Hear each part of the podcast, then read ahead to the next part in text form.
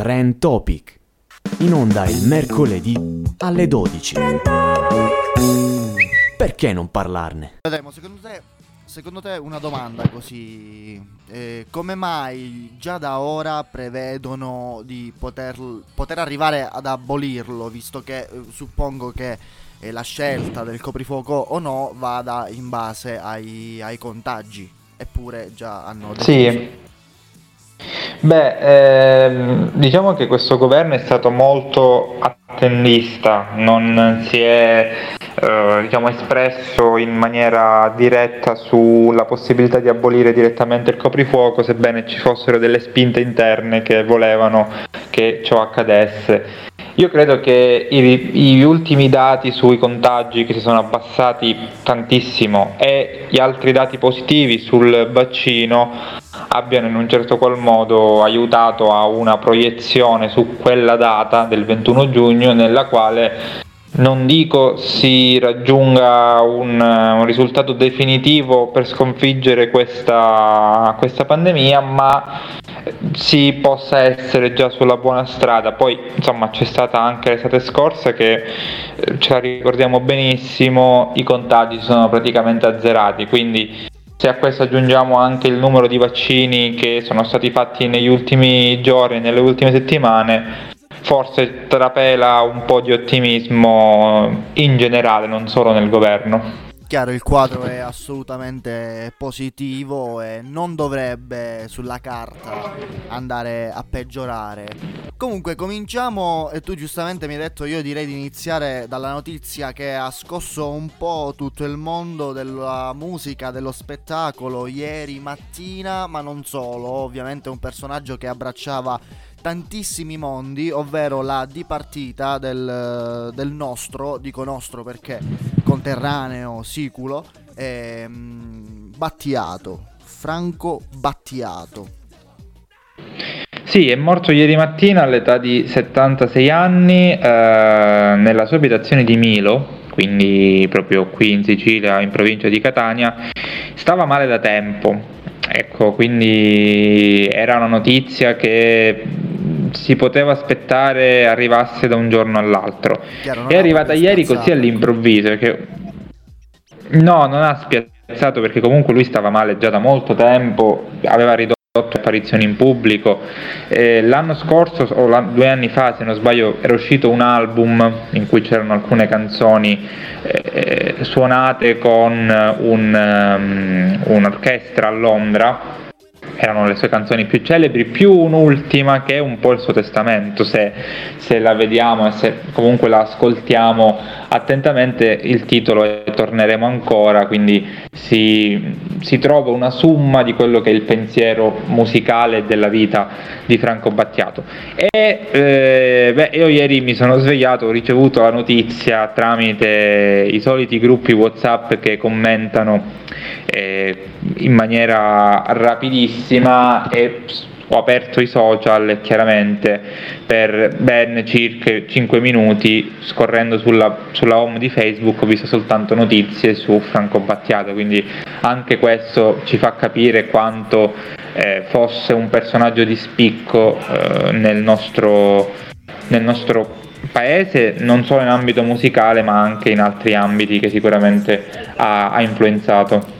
Chiaro, a me hanno stupito due cose. Il, il, un post di Morgan che per tanti anni è stato a stretto contatto con eh, Battiato, c'è stata una sorta di simbiosi artistico-musicale e lui lo definiva nel vero senso della parola un maestro perché per lui lo è stato, ripeto, c'è stata una frequentazione musicale e una stima reciproca. E lui raccontava anche di, di pranzi, insomma, con, con questo personaggio che, che, era Franco Battiato.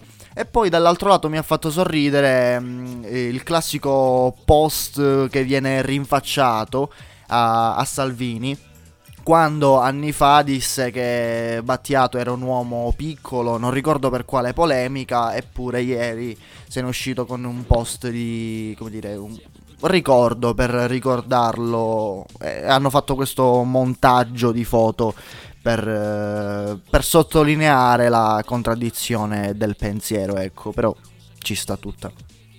Ci sta uh, tutta, adesso io dico una cosa in merito a questa cosa, ehm, Battiato è stato anche assessore per pochissimo tempo durante il governo Crocetta, fu costretto poi a ritirarsi, se non sbaglio era il 2012-2013 comunque, eh, giù di lì, eh, fu costretto a dimettersi per eh, aver definito i parlamentari europei delle prostitute non in, senso, non in senso dispregiativo per le donne ma in senso generale in quanto si prostituivano al miglior offerente o comunque a, ai voleri eh, della finanza e di eh, di partito e nazionali, quindi non c'era quella visione comune che dovrebbe contraddistinguere il Parlamento europeo.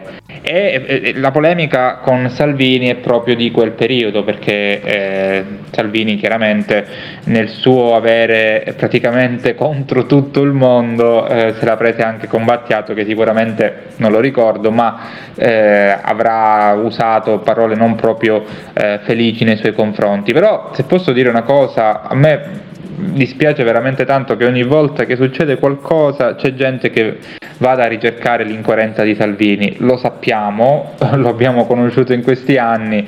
Eh, io non credo che si debba ancora sottolineare. Quindi ieri, secondo me, tutte queste polemiche sul Salvini che sette anni fa diceva una cosa e oggi ne dice un'altra erano abbastanza futili. Era giusto omaggiare l'artista senza, insomma, sì, senza cavalcare l'onda della polemica. Sì, sì, sì esatto. E l'altra cosa che... Scusa Vai, vai, concludi. No, dico, potrebbe risultare superfluo, alcuni possono, potrebbero dire, per non dimenticare, ecco, quello che è Salvini, però è normale che ogni messaggio, soprattutto sui social, soprattutto per un politico del genere, è pura, chiamiamola propaganda, immagine, ecco. Esatto, sono d'accordo.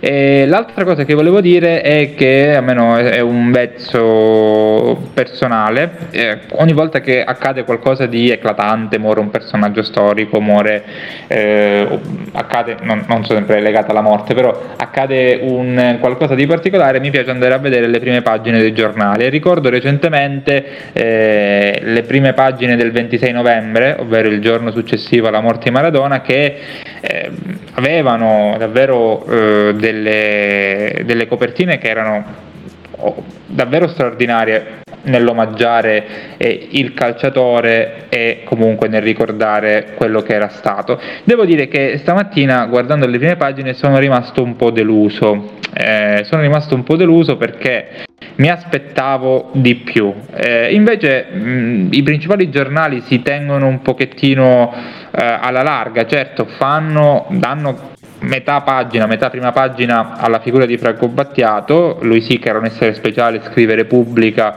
con una foto di, eh, di Battiato, il Sole 24 ore non, non cita nulla, eh, anche il Messaggero ha un trafiletto in prima pagina, Dio Battiato il mistico pop.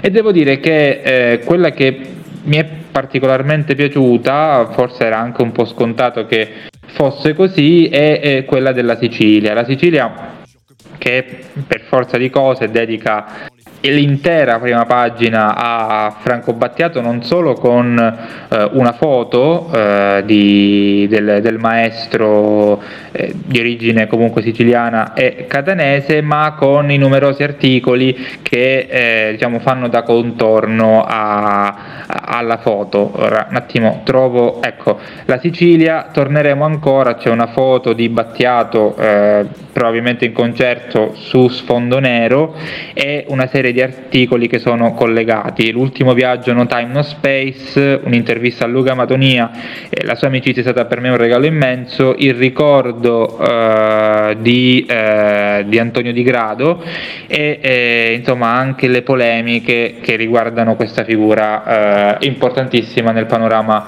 eh, musicale italiano. Quindi la prima pagina della Sicilia è quella che se dovessi ecco, comprarne qualcuna per tenere il ricordo di questo giorno, beh, sarebbe proprio quello della Sicilia. Mentre le altre mi hanno un po' deluso. A confronto Maradona era stato davvero tutta la prima pagina dedicata a lui. C'erano eh. delle pagine bellissime, soprattutto del foglio. È triste dirlo, però ovviamente c'era un dislivello di popolarità fra Maradona e, e Battiato è ovviamente molto più popolare eh, Maradona perché sappiamo che il calcio è mm, come dire molto più eh, consumabile, futile, leggero rispetto alla musica e rispetto alla musica di uno, un, un, autore come Franco Battiato, però è anche vero che le riviste del settore, almeno quelle che seguo io sui social, hanno invece dedicato eh, copertine, articoli e quello che appunto mh, meritava un artista di, di questo calibro, quindi quindi chissà perché appunto questa scelta di un po' escludere ecco, delle grandi testate. Ma non, non lo so, e, chiaramente tu hai ragione, Maradona era conosciuto a livello mondiale, cioè Battiato pure ma in, man- in maniera sicuramente minore. E, eh sì, forse è l'unica risposta plausibile perché altrimenti non, non, si spiega. Cioè io avrei dedicato l'intera prima pagina a, a Franco Battiato così come era stato fatto per, per, Maradona, serviva una foto sua, avrei messo una foto per intero sua. E, però insomma sono scelte editoriali. Eh, io penso che sia come hai detto tu, cioè Maradona era più conosciuto sia perché era un calciatore, il calcio è, è molto più universale della musica, soprattutto di un certo tipo di musica, e poi eh, perché insomma Maradona era Maradona a livello mondiale, era il più conosciuto di tutti, quindi anche questa può essere una motivazione. Sì, è comprensibile, ripeto, il dislivello breve ma non troppo copertina perché siamo già alle 12 e 21 minuti, io direi di fare una pausa e poi continuiamo con le altre notizie della, della settimana, appunto, finite in tendenza su Twitter. Ciao, sono Michele e ascolto Radio. Futura.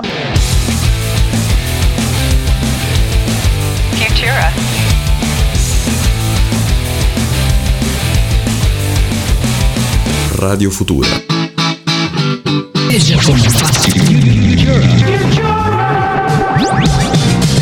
Futura.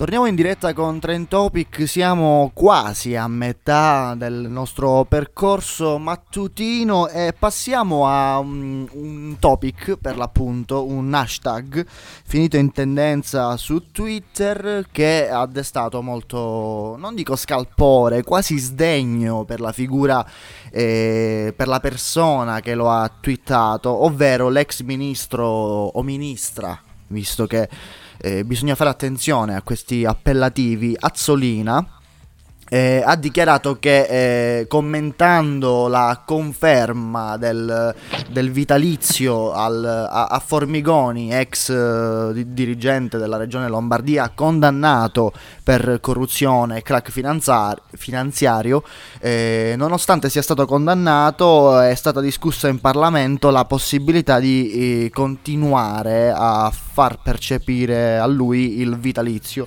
e questa cosa è avvenuta. La, il commento dell'Azzolina è, è stato che eh, questa, questa legge, questa conferma è come scatarrare sui cittadini onesti. Certo, mm. non è un termine elegante, però è partito anche un altro hashtag in difesa eh, di questa dichiarazione, eh, ovvero l'hashtag Treccani, dicendo che il termine scatarrare lo si trova tranquillamente e non è una parolaccia. Certo, non è un termine gradevole, però... No, non è un termine propriamente elegante eh, da, da, usare, però secondo me arri- arriva, cioè ti fa capire dove vuole arrivare e cosa vuole dire, almeno è abbastanza chiaro dal mio punto di vista. Sì, esatto, magari lo ha utilizzato appositamente per eh, come dire, rafforzare il, eh, il concetto e, comunque co- io mi soffermerei sul fatto stesso, eh, il fatto che ehm, come dire, viene confermato il vitalizio a un uomo che è stato già condannato, neanche è in fase di processo è stato già condannato, io non la trovo assolutamente una cosa giusta. C'è chi dice che comunque al di fuori di queste vicende giudiziarie ha dato, come dire, ha svolto un servizio e che quindi è giusto che lo percepisca, però secondo me dovrebbe annullarsi questa percezione del vitalizio eh, dopo un fatto così grave, nel senso è stato accusato di, eh, ricordiamo, corruzione, accusato non solo, condannato per corruzione e crack finanziario e non, eh, non ritengo sia giusto molto semplicemente. Mi sembra un ragionamento basilare. Sì, esatto. Eh, il ragionamento dell'Azzolina secondo me è corretto. Ripeto, il modo forse di esprimersi non tanto, però alla fine l'importante è che il messaggio arrivi. A proposito di ex, perché la, mi- la ministra, mm, mettiamo eh, le, le, le, parole giuste, usiamo le parole giuste, la ministra eh, Azzolina eh, è un ex, eh, l'ex mm, minis- ministra, ecco qua c'è un po' di confusione, a, alla, alla, alla, scuola se, no, se, no, se, non sbaglio, a proposito di ex, sulla, sulla vicenda è intervenuto anche il grande ex, ovvero il eh, premier passato Giuseppe Conte che sul vitalizio di Formigoni ha, detto partiti se ne assumono responsabilità, messaggio negativo per i cittadini. Non ha utilizzato la parola eh, scatarrare come fatto dal, dal suo ex, dalla sua ex ministra, però ha come dire, eh, condiviso quello che è poi il senso del messaggio, cioè che eh, questa, questa, scelta, questa eh, scelta dei partiti sia in realtà eh, una scelta che ehm, non dico insulta, però eh, è un'offesa, un oltraggio per comunque i cittadini che assistono inermi a quello che accade eh, nei banchi del, de, della Camera e del Senato. Quindi eh, lui parla anche in nome del movimento che, che rappresenta, ovvero il Movimento 5 Stelle, che eh, insomma dice ricorreremo a qualsiasi strumento possibile perché questa decisione sia riconsiderata.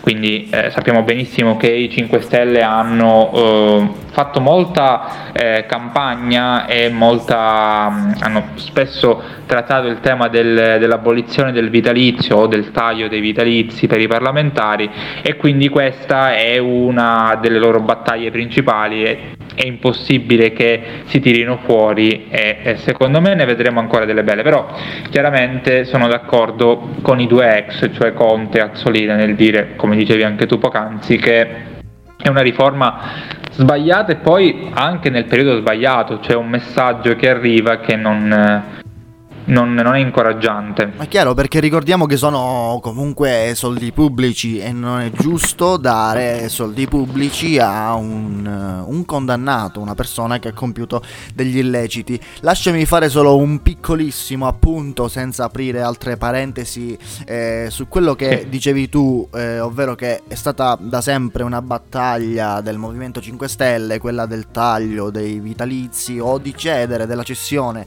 dei vitalizi per grandi percentuali alle aziende in difficoltà, questa cosa non è mai avvenuta alla fine, mm-hmm. se non per, per, pochissimi casi, e come dire, si sono subito smentiti, quindi il presupposto era, era simpatico, molto popolano, poi eh, al, all'atto pratico sono entrati nel meccanismo ed è cambiato un po' tutto, ma questa è un'altra storia. Rimaniamo però nel, nell'ambito della politica per sorridere del tweet di Giorgia Meloni che eh, commenta la situazione migranti non solo in Italia ma anche in Spagna eh, dove a Ceuta eh, città del Marocco ma controllata dalla, dalla Spagna dal punto di vista governativo arrivano tanti migranti e, e lei twitta dicendo che eh, mentre in Spagna l'esercito si schiera per difendere il paese, insomma fermare questa follia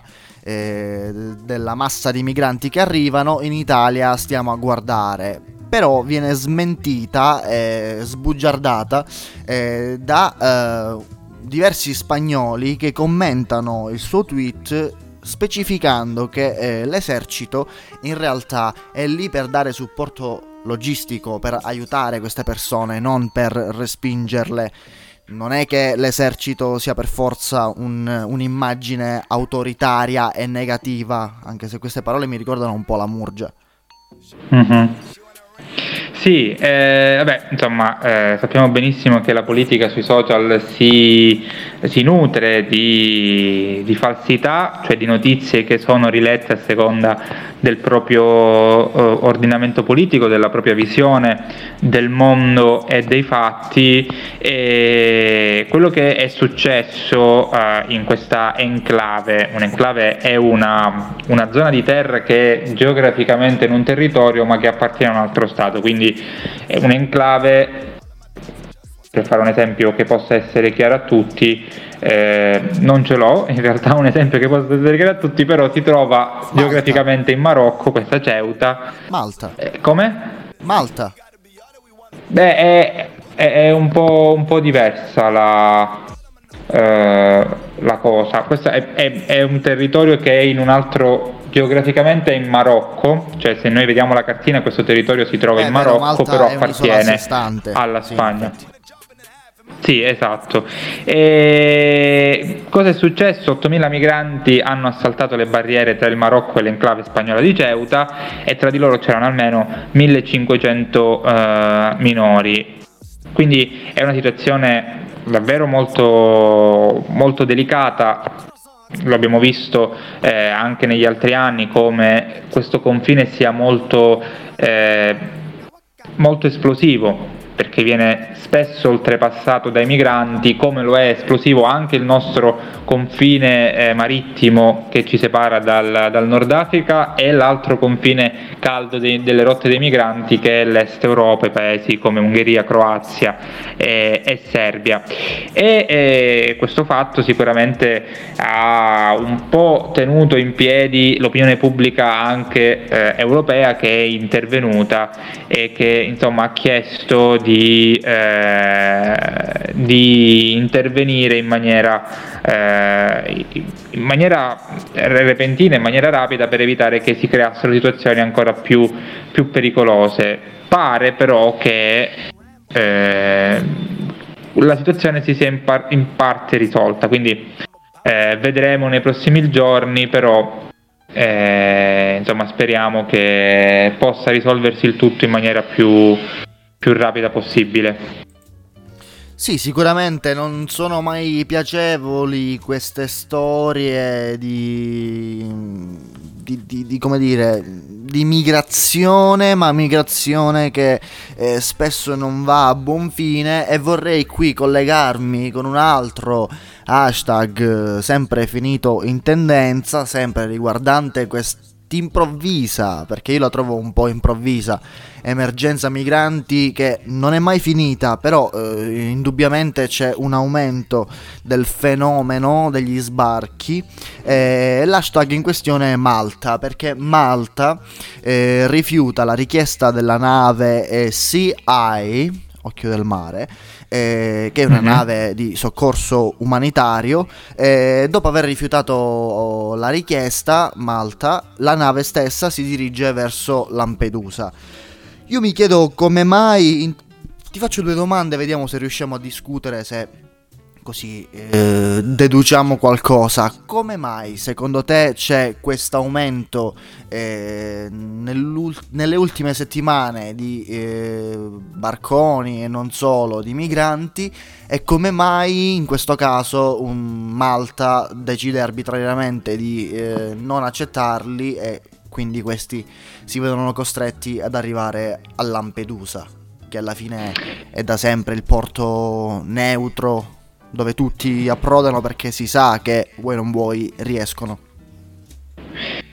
Allora, sull'aumento delle rotte e dei viaggi io credo che sia dovuto all'estate e al tempo più, più tranquillo. È molto più improbabile che ci siano viaggi d'inverno quando il mare è, è molto mosso e lì si rischia veramente, come spesso è capitato, di, di vedere morire centinaia di persone lasciate allo sbaraglio.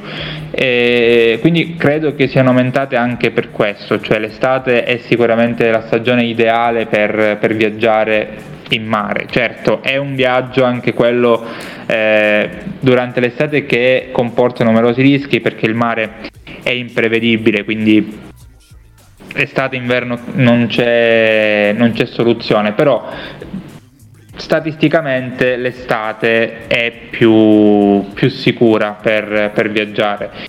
Per quanto riguarda Malta, beh, Malta in realtà è sempre, mh, da, da, parecchio in realtà è molto, eh, come dire, ferma sulle sue posizioni, che sono le posizioni in realtà eh, che seguono delle linee europee, cioè linee di, di condotta europee, in quanto Malta eh, non avrebbe l'obbligo politico di ospitare quelle persone, di accoglierle perché non spetta a loro in quanto hanno già un numero di rifugiati che è abbastanza elevato in rapporto alla popolazione, avrebbe l'obbligo, morale, avrebbe l'obbligo morale di, di salvarli qualora eh, insomma, la situazione fosse davvero drammatica. Eh, io non giustifico Malta perché comunque non, eh, non, è, non, fa una, non, fa una, bella figura, però da un punto di vista legale è inattaccabile. E il porto più vicino è quello immediatamente successivo, cioè Lampedusa, dove negli anni abbiamo visto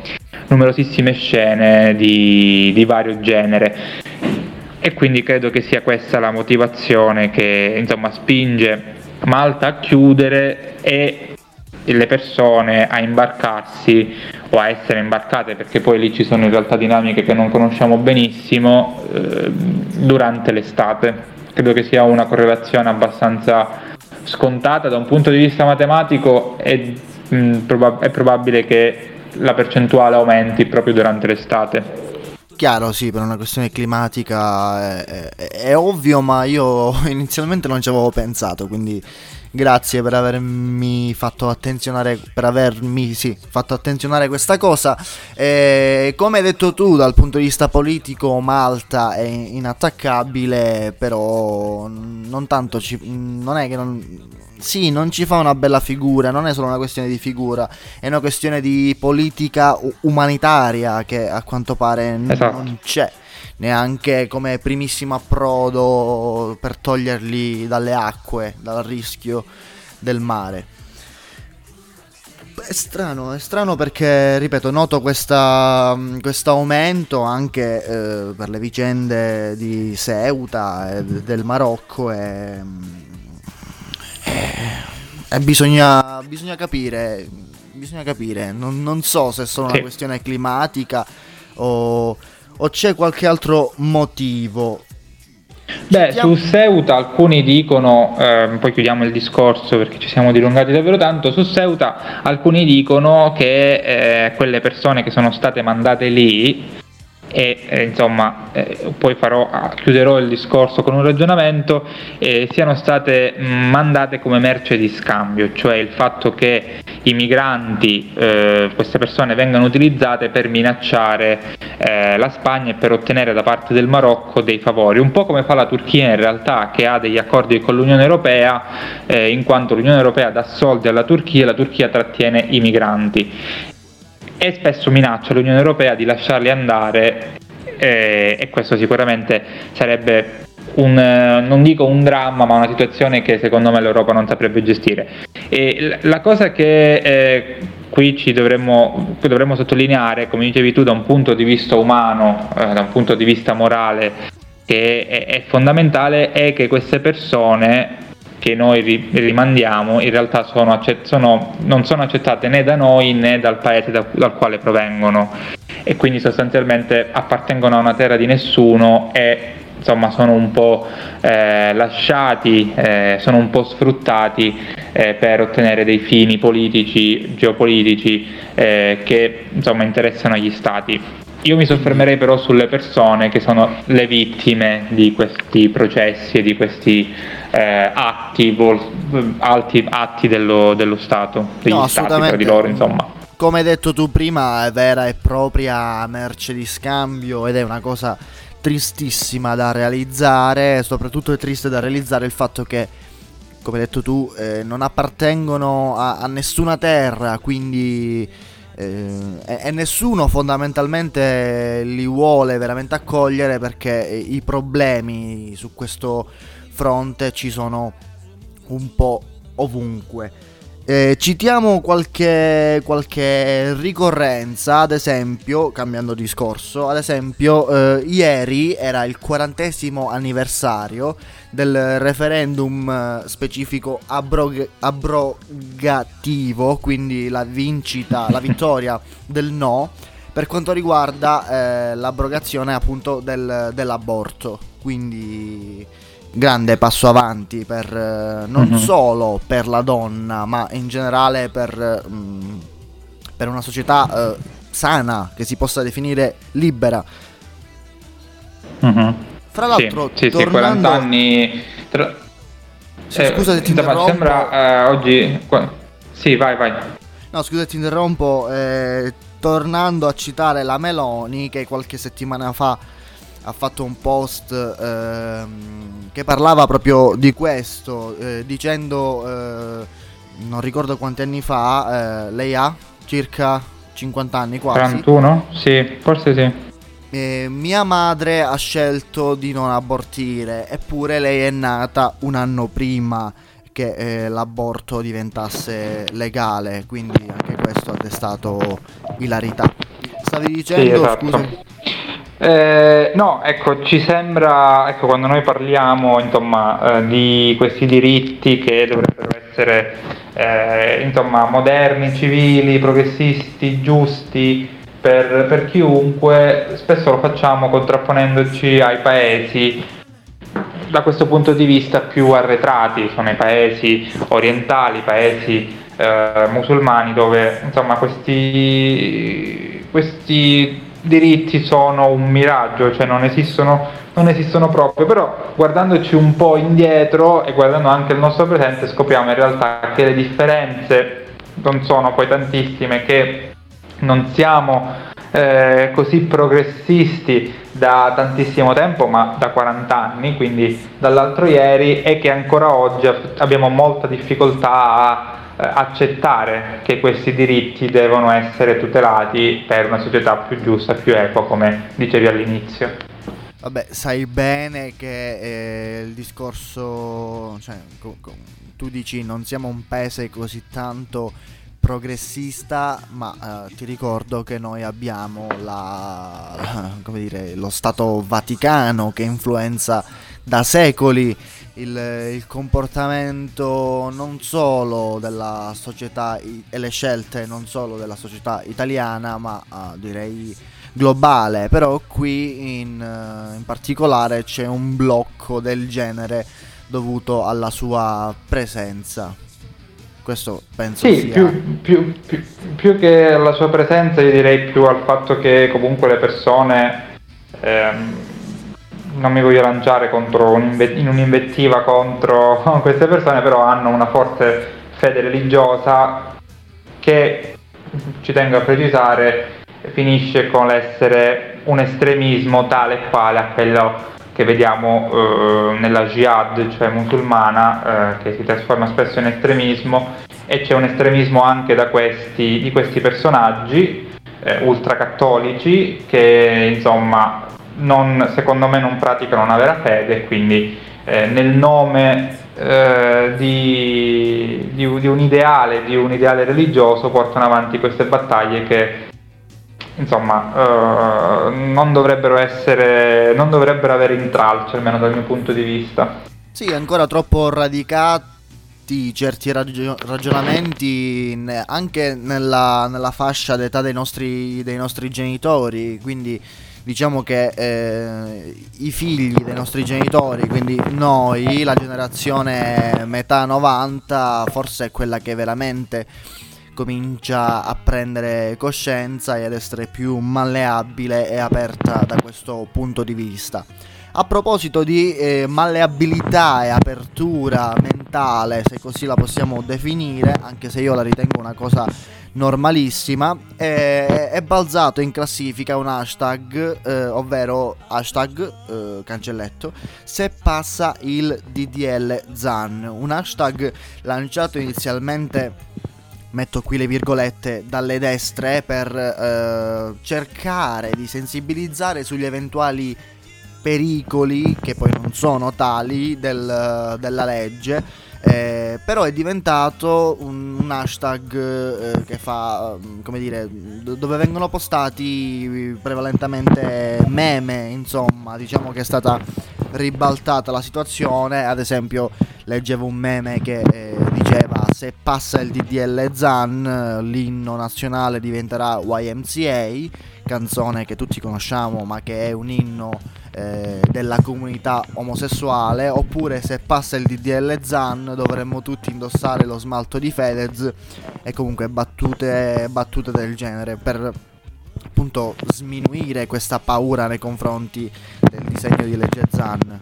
Ciccio, tutto a posto. Che comunque, che comunque YMCA la ballano tutti, quindi insomma anche queste persone che ironizzano su questo fatto, cioè io non ho mai visto una persona che a Capodanno in altri contesti, quando partiva YMCA, non sapesse i movimenti delle braccia, quindi eh, insomma eh, sono, sono, cose ironiche, però eh, ci fanno capire un po' anche come, come ragionano queste persone. Mi fa... Mm, non lo so, non saprei come, come definirle, però leggevo proprio, leggevo proprio questa, questa, mattina che eh, il centrodestra, che è insomma abbastanza contrario al DDL ZAN, che ne, nelle ultime settimane ha spesso eh, proposto un'alternativa, ha lavorato per rallentare, non solo nelle ultime settimane, ma da tempo, il fatto che questa legge arrivasse alla Camera per poter essere discussa e proprio stamattina ha lanciato una eh, nuova opzione, una, una nuova possibilità di, di, approvazione, ovviamente con eh, un, eh, una visione che sia più coerente con gli ideali eh, della destra, dell'estrema destra più che altro, eh, e quindi ha proposto una rilettura del DDL ZAN eh, e uno dei promotori è proprio Matteo Salvini che firma questa, eh, questa, questa controlegge, questa controriforma, questo disegno di legge. Per caso quali... A parte che Ciccio ti sento male, come se del vento prendesse a schiaffi il tuo microfono, ecco. Eh, comunque, dico, eh, sai per caso quali sono le modifiche proposte del, di questo DDL ZAN alternativo? Ah, intanto ti, ti, dico che la, la, tua metafora mi è piaciuta tantissimo, il vento che prende, cioè una cosa molto, eh, molto poetica. eh, eh, grazie. Sto cercando la notizia in realtà, sto cercando la notizia, eh, ma non riesco a trovarla. Eh, se facciamo magari una pausa, andiamo in musica, rientriamo poi eh, con, proprio con questa notizia, magari la, la, leggiamo un attimo e cerchiamo di capire quali sono le differenze che eh, la destra propone al DDL ZAN. Assolutamente, mi, mi sei piaciuto. Andiamo, andiamo, in pausa e poi collegandoci a, al discorso DDL ZAN vediamo di fare una parentesi sull'hashtag Dietorelle. Ma...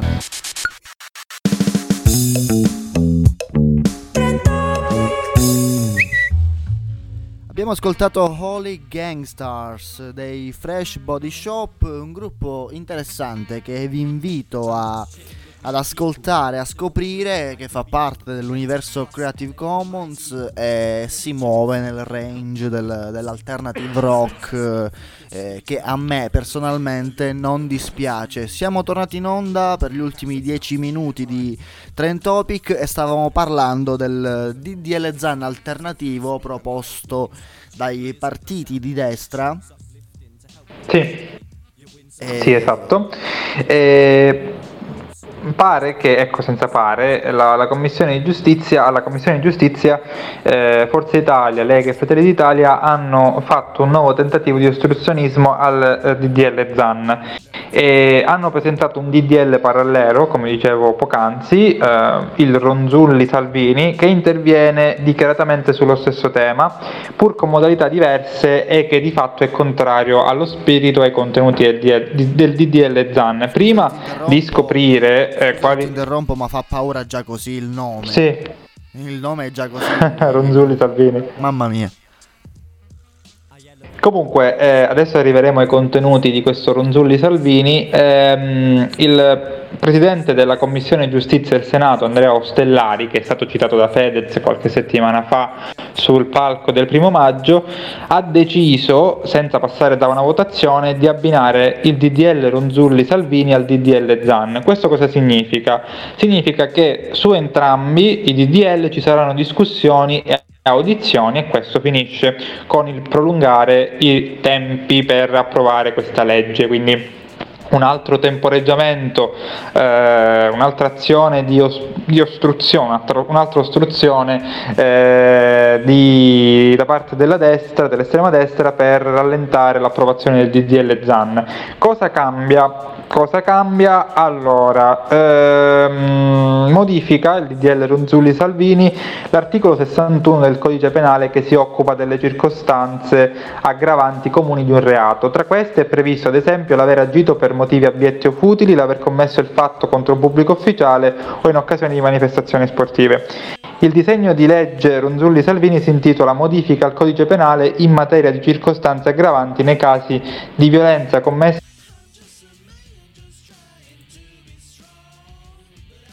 Ops, abbiamo perso Francesco.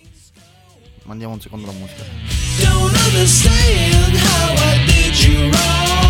But as the story goes, sometimes things go wrong, yeah.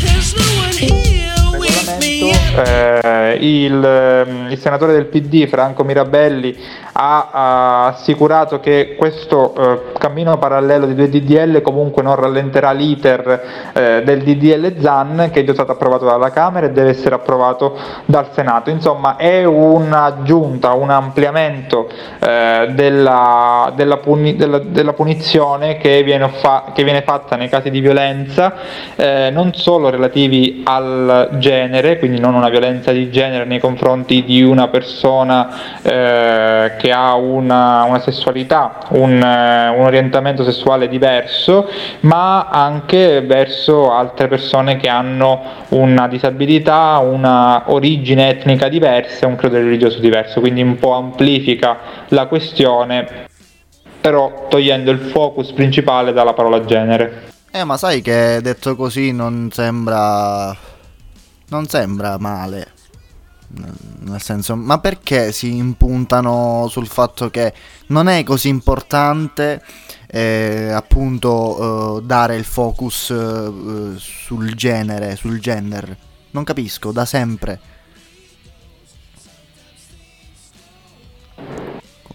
Francesco? Francesco?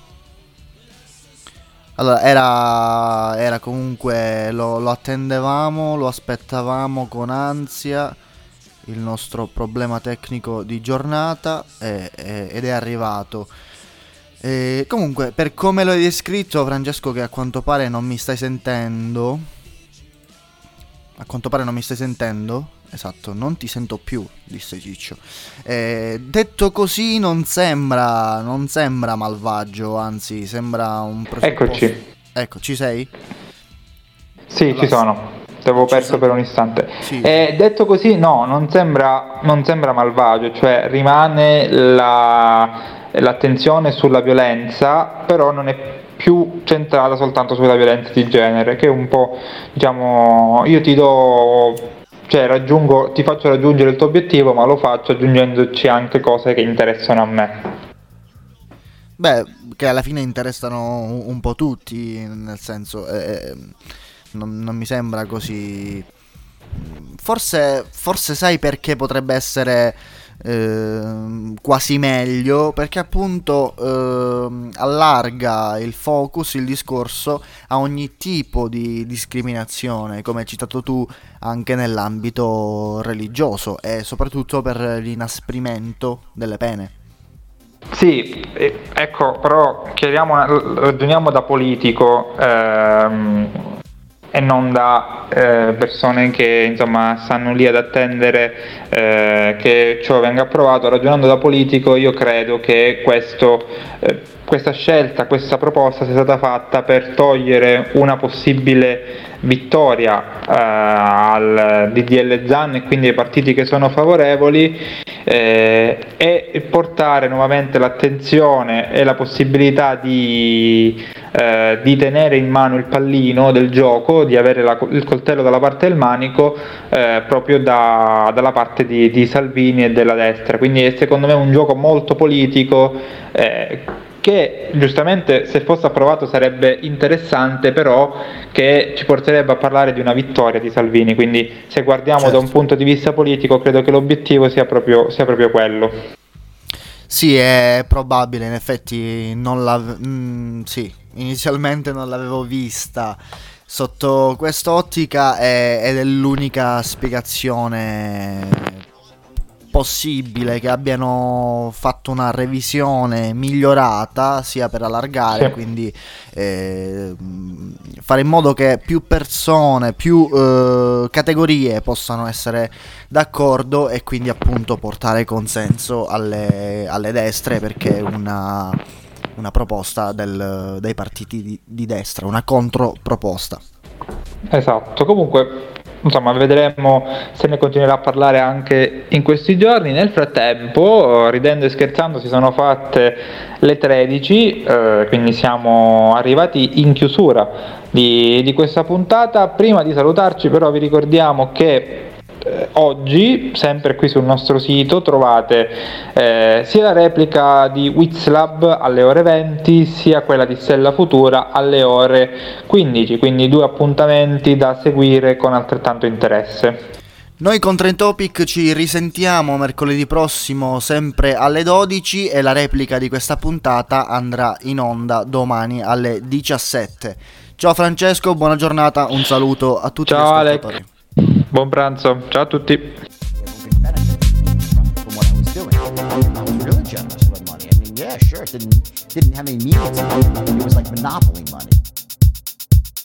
Trend Topic. In onda il mercoledì alle 12. Perché non parlarne?